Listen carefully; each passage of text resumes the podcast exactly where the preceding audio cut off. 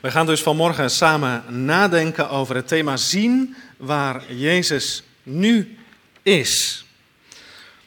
Gemeente van onze Heer Jezus Christus, ik moest bij de voorbereiding van de preek van vanmorgen terugdenken aan mijn eh, studententijd. Toen moest ik een beetje geld verdienen om dat te kunnen betalen en daarom had ik een uh, schilderklusje bij een vriend van mij. Een hele huis van uh, boven naar beneden, binnen en buiten. De hele zomervakantie mee bezig geweest. Een nieuw huis en rondom dat huis moest ook een uh, straat aangelegd worden. En daarvoor had hij iemand anders gevraagd. En nou, wij waren daar een paar dagen samen bezig. En hij was een, uh, ja, hij was zo'n stratenmaker van het soort die eerst de bouwradio uit de bus haalt. En dan aan en hij, uh, nou ja, hij was nogal robuust, stevige kerel, veel groter dan ik. En wij zaten er een paar dagen met elkaar en op een gegeven moment zei hij tegen mij, hij zei, geloof jij? Had denk ik gezien dat ik een keer voor mijn uh, broodje had gebeden, geloof jij? Ik zeg, ja, ik geloof. Hij zegt, ik geloof ook, ik geloof dat er meer is tussen hemel en aarde dan jij en ik kunnen zien. En hij vertelde van zijn uh, opvoeding, rooms-katholieke opvoeding. Hij zegt, ik ken het verhaal van Jonas en de vis, en, u kent het wel. Maar toen kwam eigenlijk het echte verhaal pas. Hij zegt, ik geloof dat er meer is tussen hemel en aarde dan jij en ik kunnen zien en weten. En hij vertelde hoe hij bij een vriend was waar, ja, die eigenlijk onder de macht stond van boze geesten.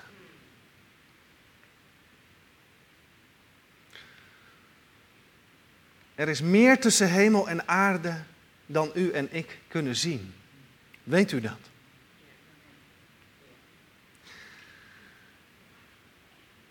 De apostel Paulus heeft het daarover met die gemeente van Efeze. Ik ga heel even kort door het gedeelte heen, dan kom ik straks weer terug bij dit onderwerp en bij het voorbeeld. Paulus die dankt God voor deze gemeente. Hij hebben dat gelezen, heeft gehoord van het geloof in Jezus Christus daar in Efeze. Efeze was een machtige wereldstad. daar kwamen de boten af en aan, daar kwamen de culturen samen. En in die, in, in die stad heeft God een gemeente geroepen. Niemand dacht dat het kon. Maar God deed het. En Paulus dankt voor deze gemeente. Hij zegt altijd als ik aan jullie denk in mijn gebeden, dan moet ik danken. Want ik heb gehoord dat er onder jullie geloof is in de Heer Jezus Christus. En dat is niet het enige. We hebben gelezen, daar in Efeze hadden ze ook liefde onder elkaar. En Paulus dankt daarvoor, voor geloof en voor liefde. Ik dacht heel eventjes,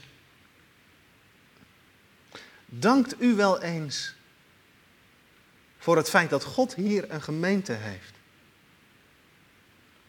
Je kunt zo makkelijk kritiek hebben, je kunt zo makkelijk ontevreden zijn.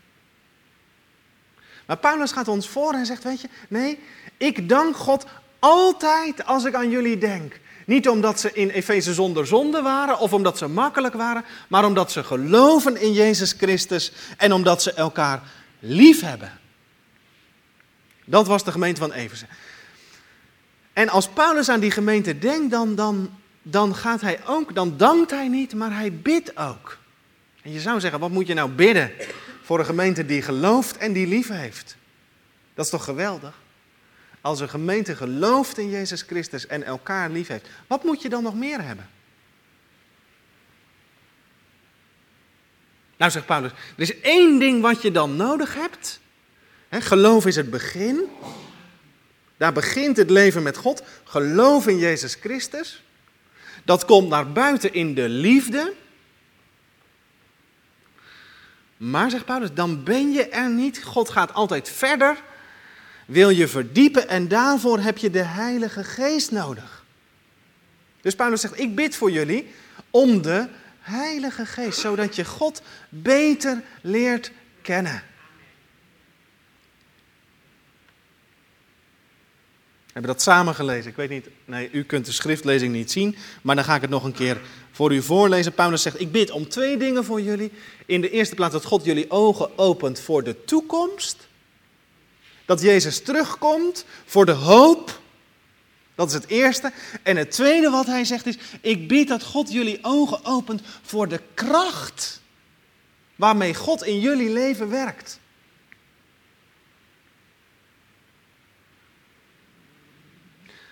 Want geloven, dat is een machtig wonder. Hè? Toen ik een kind was, dacht ik altijd, wat, wat, wat, wat gek dat mensen niet geloven. Ik groeide op in een dorp waar bijna iedereen geloofde en naar de kerk ging. En dan dacht ik, wat gek dat mensen niet geloven. Nu denk ik, soms, nu denk ik steeds vaker, wat een wonder. Allereerst dat ik geloof. En wat een wonder dat er ook anderen zijn die geloven. Hoe komt dat nou? Paulus zegt dat komt door Gods kracht. Iemand die tot geloof komt. Je zou bijna zeggen, weet je, dan, dan, dat, is, dat is nog een nabrander van dezelfde kracht waarmee Jezus uit de dood is opgewekt en waarmee hij naar de hemel gevaren is. Dat hebben wij gelezen. Hè? Paulus zegt, ik wil dat jullie weten hoe groot die kracht is die werkt aan ons die geloven. Die is net zo sterk als de macht waarmee Jezus uit de doden is opgestaan. Dus bekering en tot geloof komen is een machtig wonder. God is daarvoor alleen onze dank waardig. God alleen. Nou, Paulus zegt ik bid dat jullie dat zien en dat je ziet waar Jezus nu is. Waar is Jezus? Wij hebben donderdag Hemelvaartsdag gevierd. Wij leven toe naar Pinksteren. Jezus is naar de hemel gevaren. Waar is dat? Waar is de hemel? En dat wil ik een beetje uitwerken in die eerste gedachte. Christus en de machten. Ik weet niet of u dat wel eens is opgevallen als u de Bijbel leest. Maar als je de brief van Paulus aan de Efeziërs leest. En ook de brief aan de Colossenzen dan zie je dat in die twee brieven er een bijzondere aandacht is voor de geestelijke wereld. Voor engelen, voor machten, krachten, voor duivels. De geestelijke onzichtbare wereld. Blijkbaar was dat in die twee gemeentes bijzonder aan de orde. En dat, dat is ook zo. Want als je Handelingen 19 leest, dus als die gemeente gevormd wordt, dan zie je dat, hè, wat Efeze nou voor een achtergrond had, wat het nou voor een stad was. Efeze was een broeinest van allerlei duistere machten, bindende geesten. Handelingen 19 vertelt ons, de gemeente van Efeze bestond uit mensen die vroeger tovenaars waren geweest. Die zich bezighouden hadden met magie, met duisternis. Lucas vertelt ons hoe zij hun oude duivelse handboeken in het openbaar verbrand hadden. Maar daaruit bestond die gemeente van Efeze. Mensen die bekend waren met de macht van de duivel. Dat was hun verleden. Dat kun je lezen in hoofdstuk 2 van de Efezebrief. Dan zegt Paulus, weet u, dat, dat waren jullie eerst. Het geldt voor ons allemaal. Geestelijk dood noemt de apostel Paulus dat. Hè? Ongevoelig, denk je. Leeft en je leeft, je doet je ding. Je leeft, je gaat naar school, je doet je boodschappen. Je krijgt misschien kinderen of niet, maar je leeft, maar toch, je bent ongevoelig voor God. Ongevoelig voor Jezus Christus. Je leeft zomaar wat aan. Paulus zegt, zo waren jullie vroeger. En het kwam omdat je geregeerd werd beheerst werd door, door geestelijke machten in de lucht.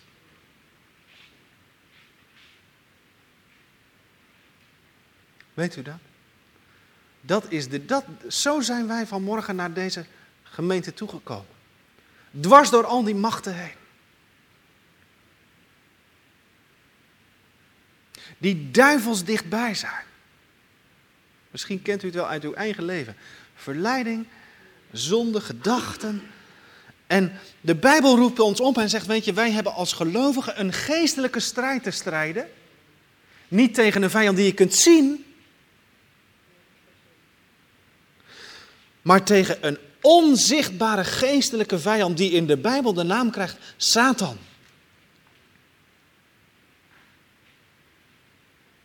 En die machten zijn vandaag volop bezig. Ik zou u dat willen vragen, ziet u die machten? Ziet u die machten in, in deze wereld? En dan, en dan denk ik niet alleen aan terreur, en aan onrecht in deze wereld, aan onderdrukking, aan vervolging. Dat ook. Maar ik zei het al even, deze gelovigen in Efeze kenden die macht van de duivel uit hun eigen leven. God had hun eruit verlost.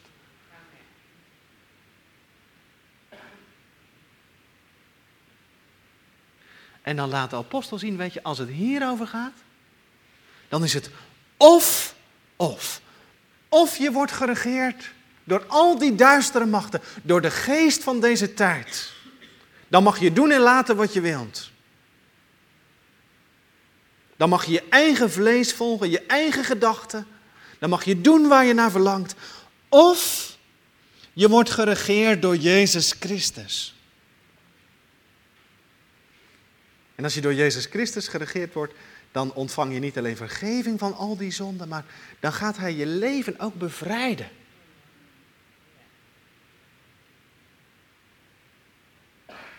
Deze wereld is geen neutraal terrein.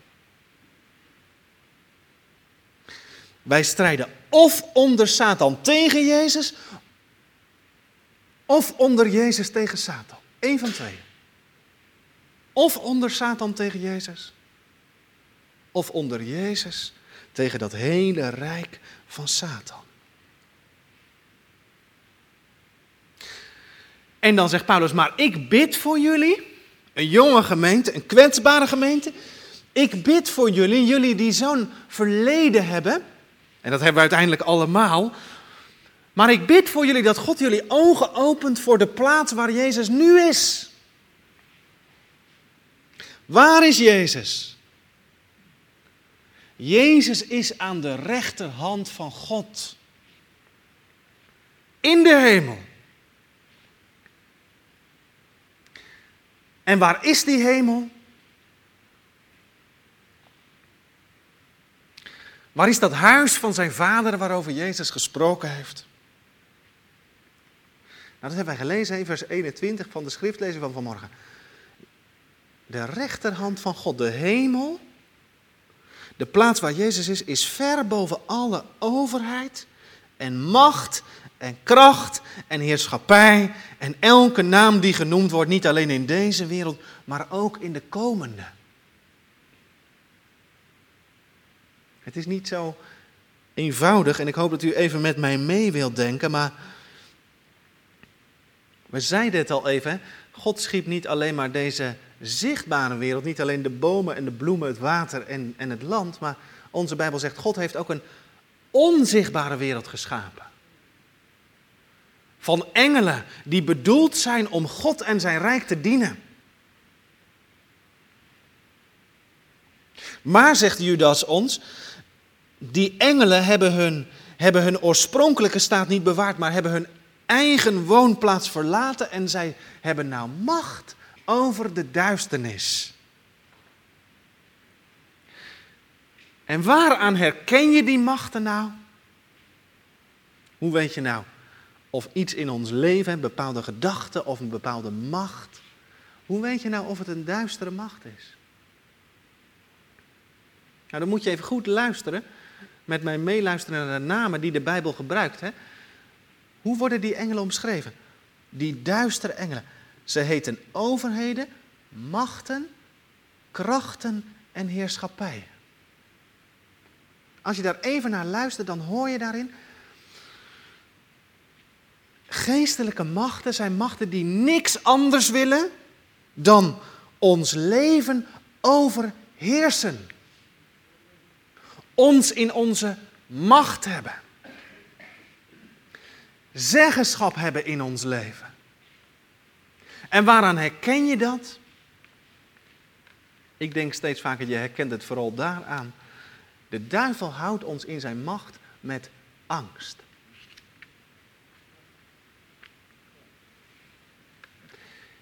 Eerst verleidt hij ons, brengt ons onder zijn macht en vervolgens, vervolgens leven wij in angst, gebondenheid.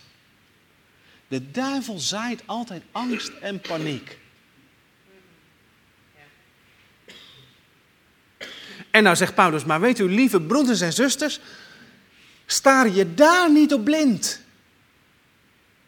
Dat kun je zomaar doen, hè? Dat je de krant leest en het journaal en, en dat je denkt, deze wereld die, die wordt geregeerd niet door Jezus Christus, maar deze wereld wordt geregeerd door, door mensen en door Satan en door het kwaad en noem het maar op. Toch? En dan ben ik zo blij met mijn Bijbel. Want die onzichtbare wereld, hoe waren wij daar ooit achter gekomen? Als God ons zijn woord niet had gegeven.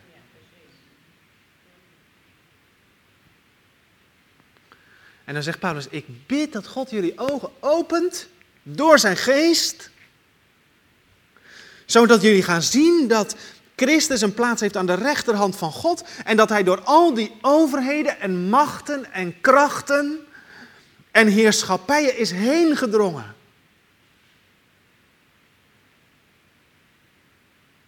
Dat staat verderop in de Efezebrief, hoofdstuk 4.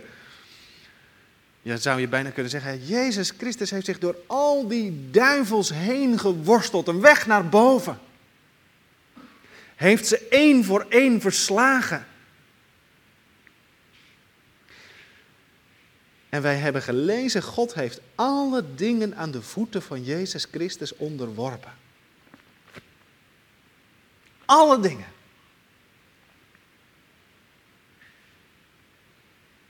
De dagen van de duivel zijn geteld.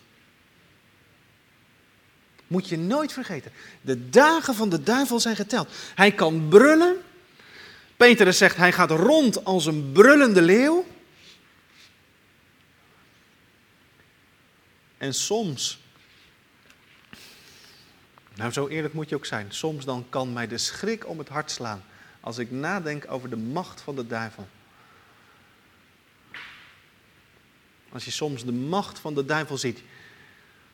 Misschien wel in je eigen gezin. In je eigen familie. In je eigen stad. In je eigen straat. In de gemeente. Waar soms zomaar ineens niet meer gedacht wordt vanuit de geest van God, maar we gaan, gaan we denken vanuit onze eigen geest. En zo geven we de duivel plaats. Krijgt hij een ingang. En verstoort hij de vrede die Christus heeft gebracht. En nou vanmorgen richt de Heilige Geest de ogen van u die leeft in Jezus Christus op de plaats waar Jezus nu is. Ik preek altijd graag over deze woorden. Het zijn moeilijke woorden. Maar het is eigenlijk precies hetzelfde als wanneer Jezus in Matthäus 28 tegen zijn discipelen zegt: Mij is gegeven alle macht in hemel en op aarde.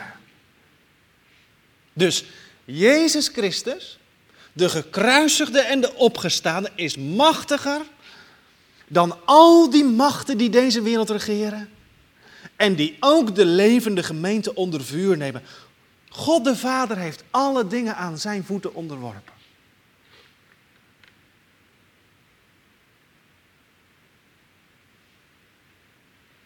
En dat betekent, als u hier vanmorgen zit.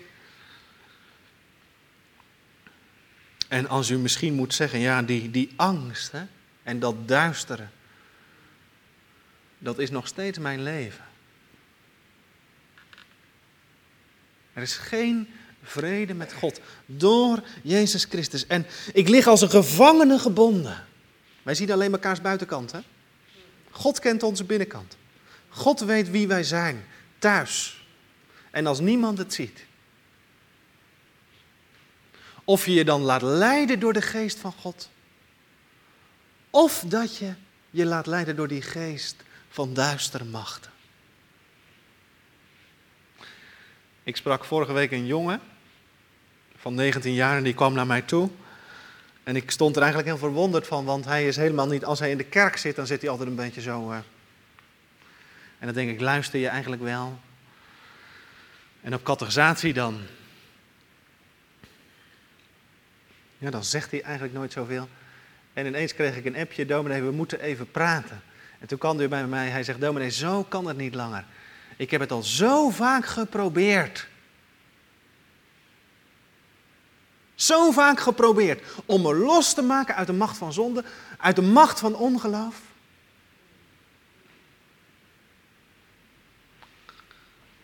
Misschien is dat ook wel uw leven. Zo vaak geprobeerd al. Weet u wat mij was opvalt? Dat woordje proberen staat nergens in de Bijbel.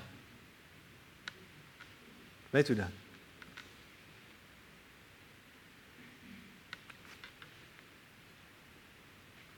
Tenminste, niet als het gaat over gered worden.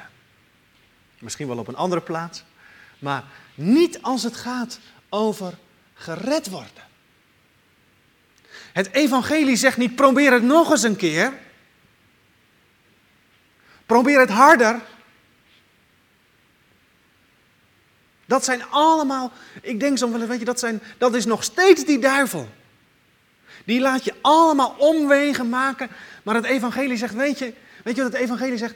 Regelrecht naar Jezus Christus toe. Zonder omwegen. Hij heeft alle macht in hemel en op aarde. Ik kan niet breken met de zonde. U wel? Ik niet.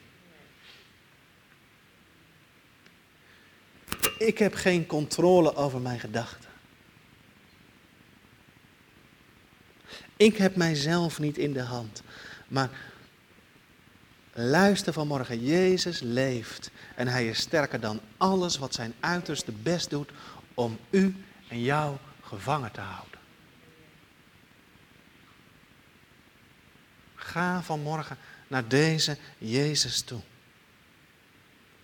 Hij bevrijdt, dat is zijn naam.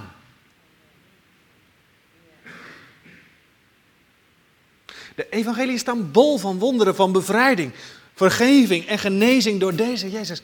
En hij is door zijn hemelvaart geen steek veranderd. Denk dat nooit. Nog even naar de tweede. Want Paulus zegt: ik, hoop dat God, oh, ik bid dat God jullie ogen opent voor de macht van Jezus. Dat hij boven al die duistere machten verheven is. Maar hij zegt ook nog iets over de gemeente. Want het tweede wat wij hebben gelezen is dat Jezus zo, dus als diegene die alle macht heeft in hemel en op aarde, die boven al die duistere machten verheven is, aan de rechterhand van de Vader, dat hij zo aan de gemeente gegeven is als een hoofd.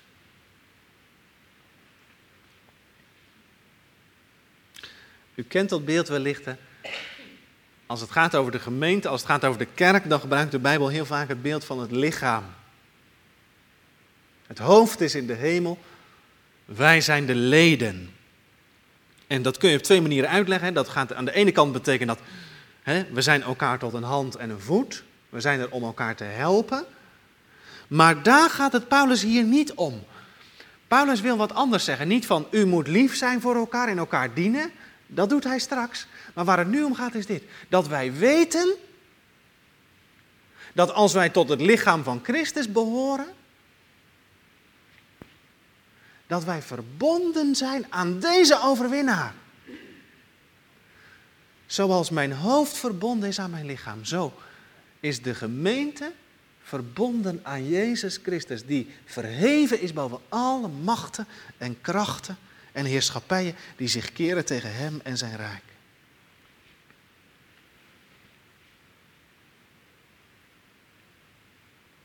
Paulus zegt, ik vraag God dat jullie dat leren zien.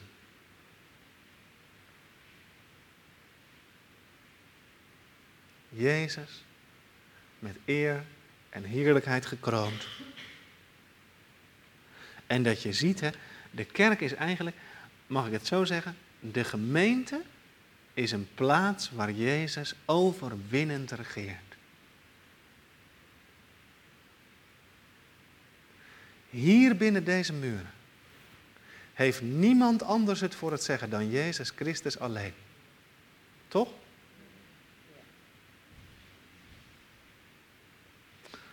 En dat moet je bedenken, dat hadden die Efeziërs nodig. Want zij dachten ook nog wel eens terug aan hun leven, waar ze vandaan kwamen. Reken maar dat ze herinneringen hadden aan hoe hun leven was geweest. En dat soms de oude angst toesloeg.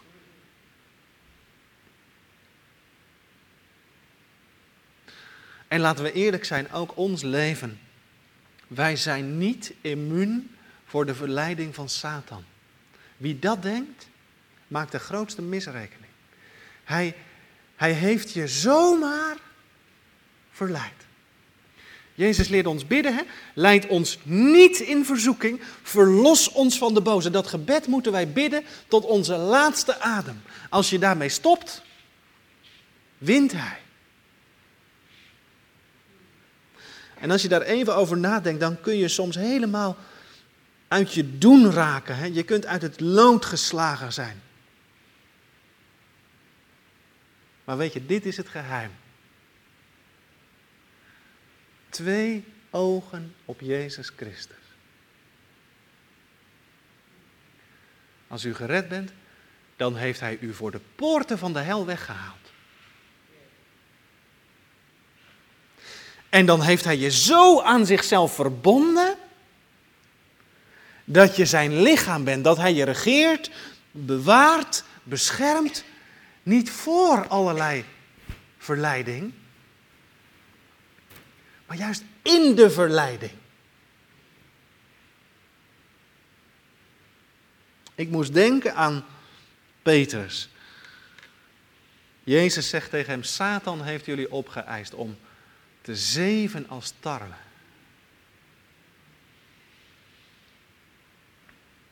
Om je hele leven overhoop te halen. Dat heeft hij bij Job gedaan. Dat heeft hij bij Petrus gedaan. Dat heeft hij bij Paulus gedaan. En reken maar dat hij het ook bij ons doet.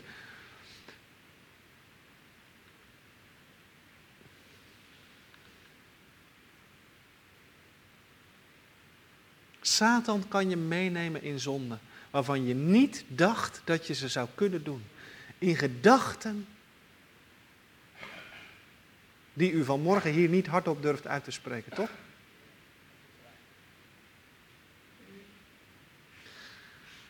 En om dan te bedenken, ik ben van Christus. En Jezus zegt, ik heb voor u gebeden. Dat uw geloof niet zou bezwijken. Dat is het geheim. Wij zijn zo geweldig zwak. Ik kom zoveel mensen tegen die zijn heel sterk. En dan, dan, dan, dan voel ik me altijd zo'n kleine jongen. Dan denk ik, ik ben niet sterk. Helemaal niet. Ik ben zo blij met die oude catechismus, 500 jaar oud. Die zegt, weet je, telkens weer komen de golven van aanvallen op je af. De duivel, de wereld en je eigen vlees, je eigen wil, die houden niet op. Die houden nooit op. Maar vanmorgen horen wij het. Jezus heeft ons in het oog. Wij zijn zijn lichaam.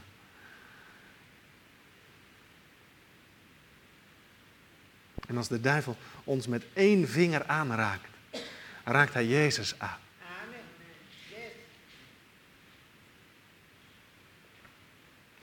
En hij houdt ons Hij sterkt ons door zijn Heilige Geest. En hoe doet hij dat? Door ons vanmorgen dit woord te geven. Anders hadden we het nooit geweten. Toch? Ik had het nooit geweten. En daarom als Paulus bidt om de Heilige Geest en om verlichte ogen. Weet u, dan moet u niet denken dat God iets bijzonders geeft. Zo van dat u nou op een stoeltje gaat zitten en dan komt het wel eh, van boven naar beneden. De Heilige Geest werkt altijd door het woord. En zo verlicht hij ons en zo verlicht hij ons vanmorgen.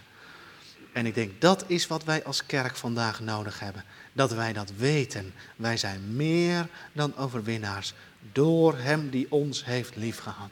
En bedenk dat vandaag en morgen en overmorgen. En schrijf het desnoods op je spiegel. Dat Jezus Christus zit aan de rechterhand van God boven alle machten.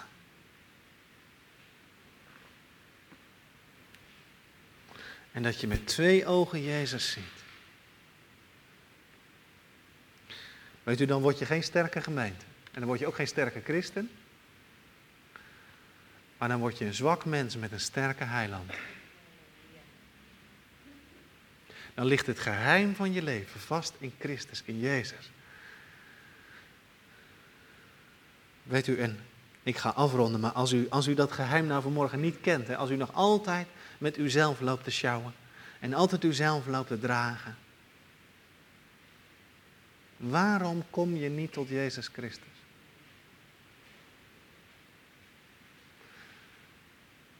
Mag ik één keer dat woord proberen? Waarom, waarom probeer je Hem niet uit?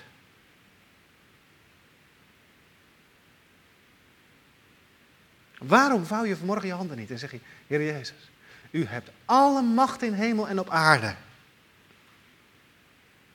Beleid je zonde, eerlijk voor Hem.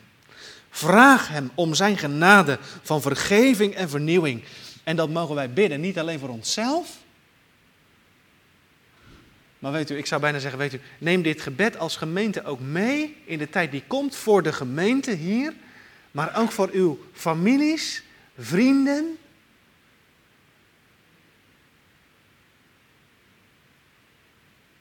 Bid. De kerk is nooit zo krachtig als wanneer je geknield voor God ligt. En Hem vraagt om te werken door het woord heen. Dan gaan wij het zien. Hij is een heiland die niet alleen mijn zonde volkomen betaald heeft. God zij dank. Maar hij is ook een heiland die mij uit alle heerschappij van de duivel verlost. Nu en straks voor eeuwig. De Heer zegent zijn woord om Christus wil. Amen.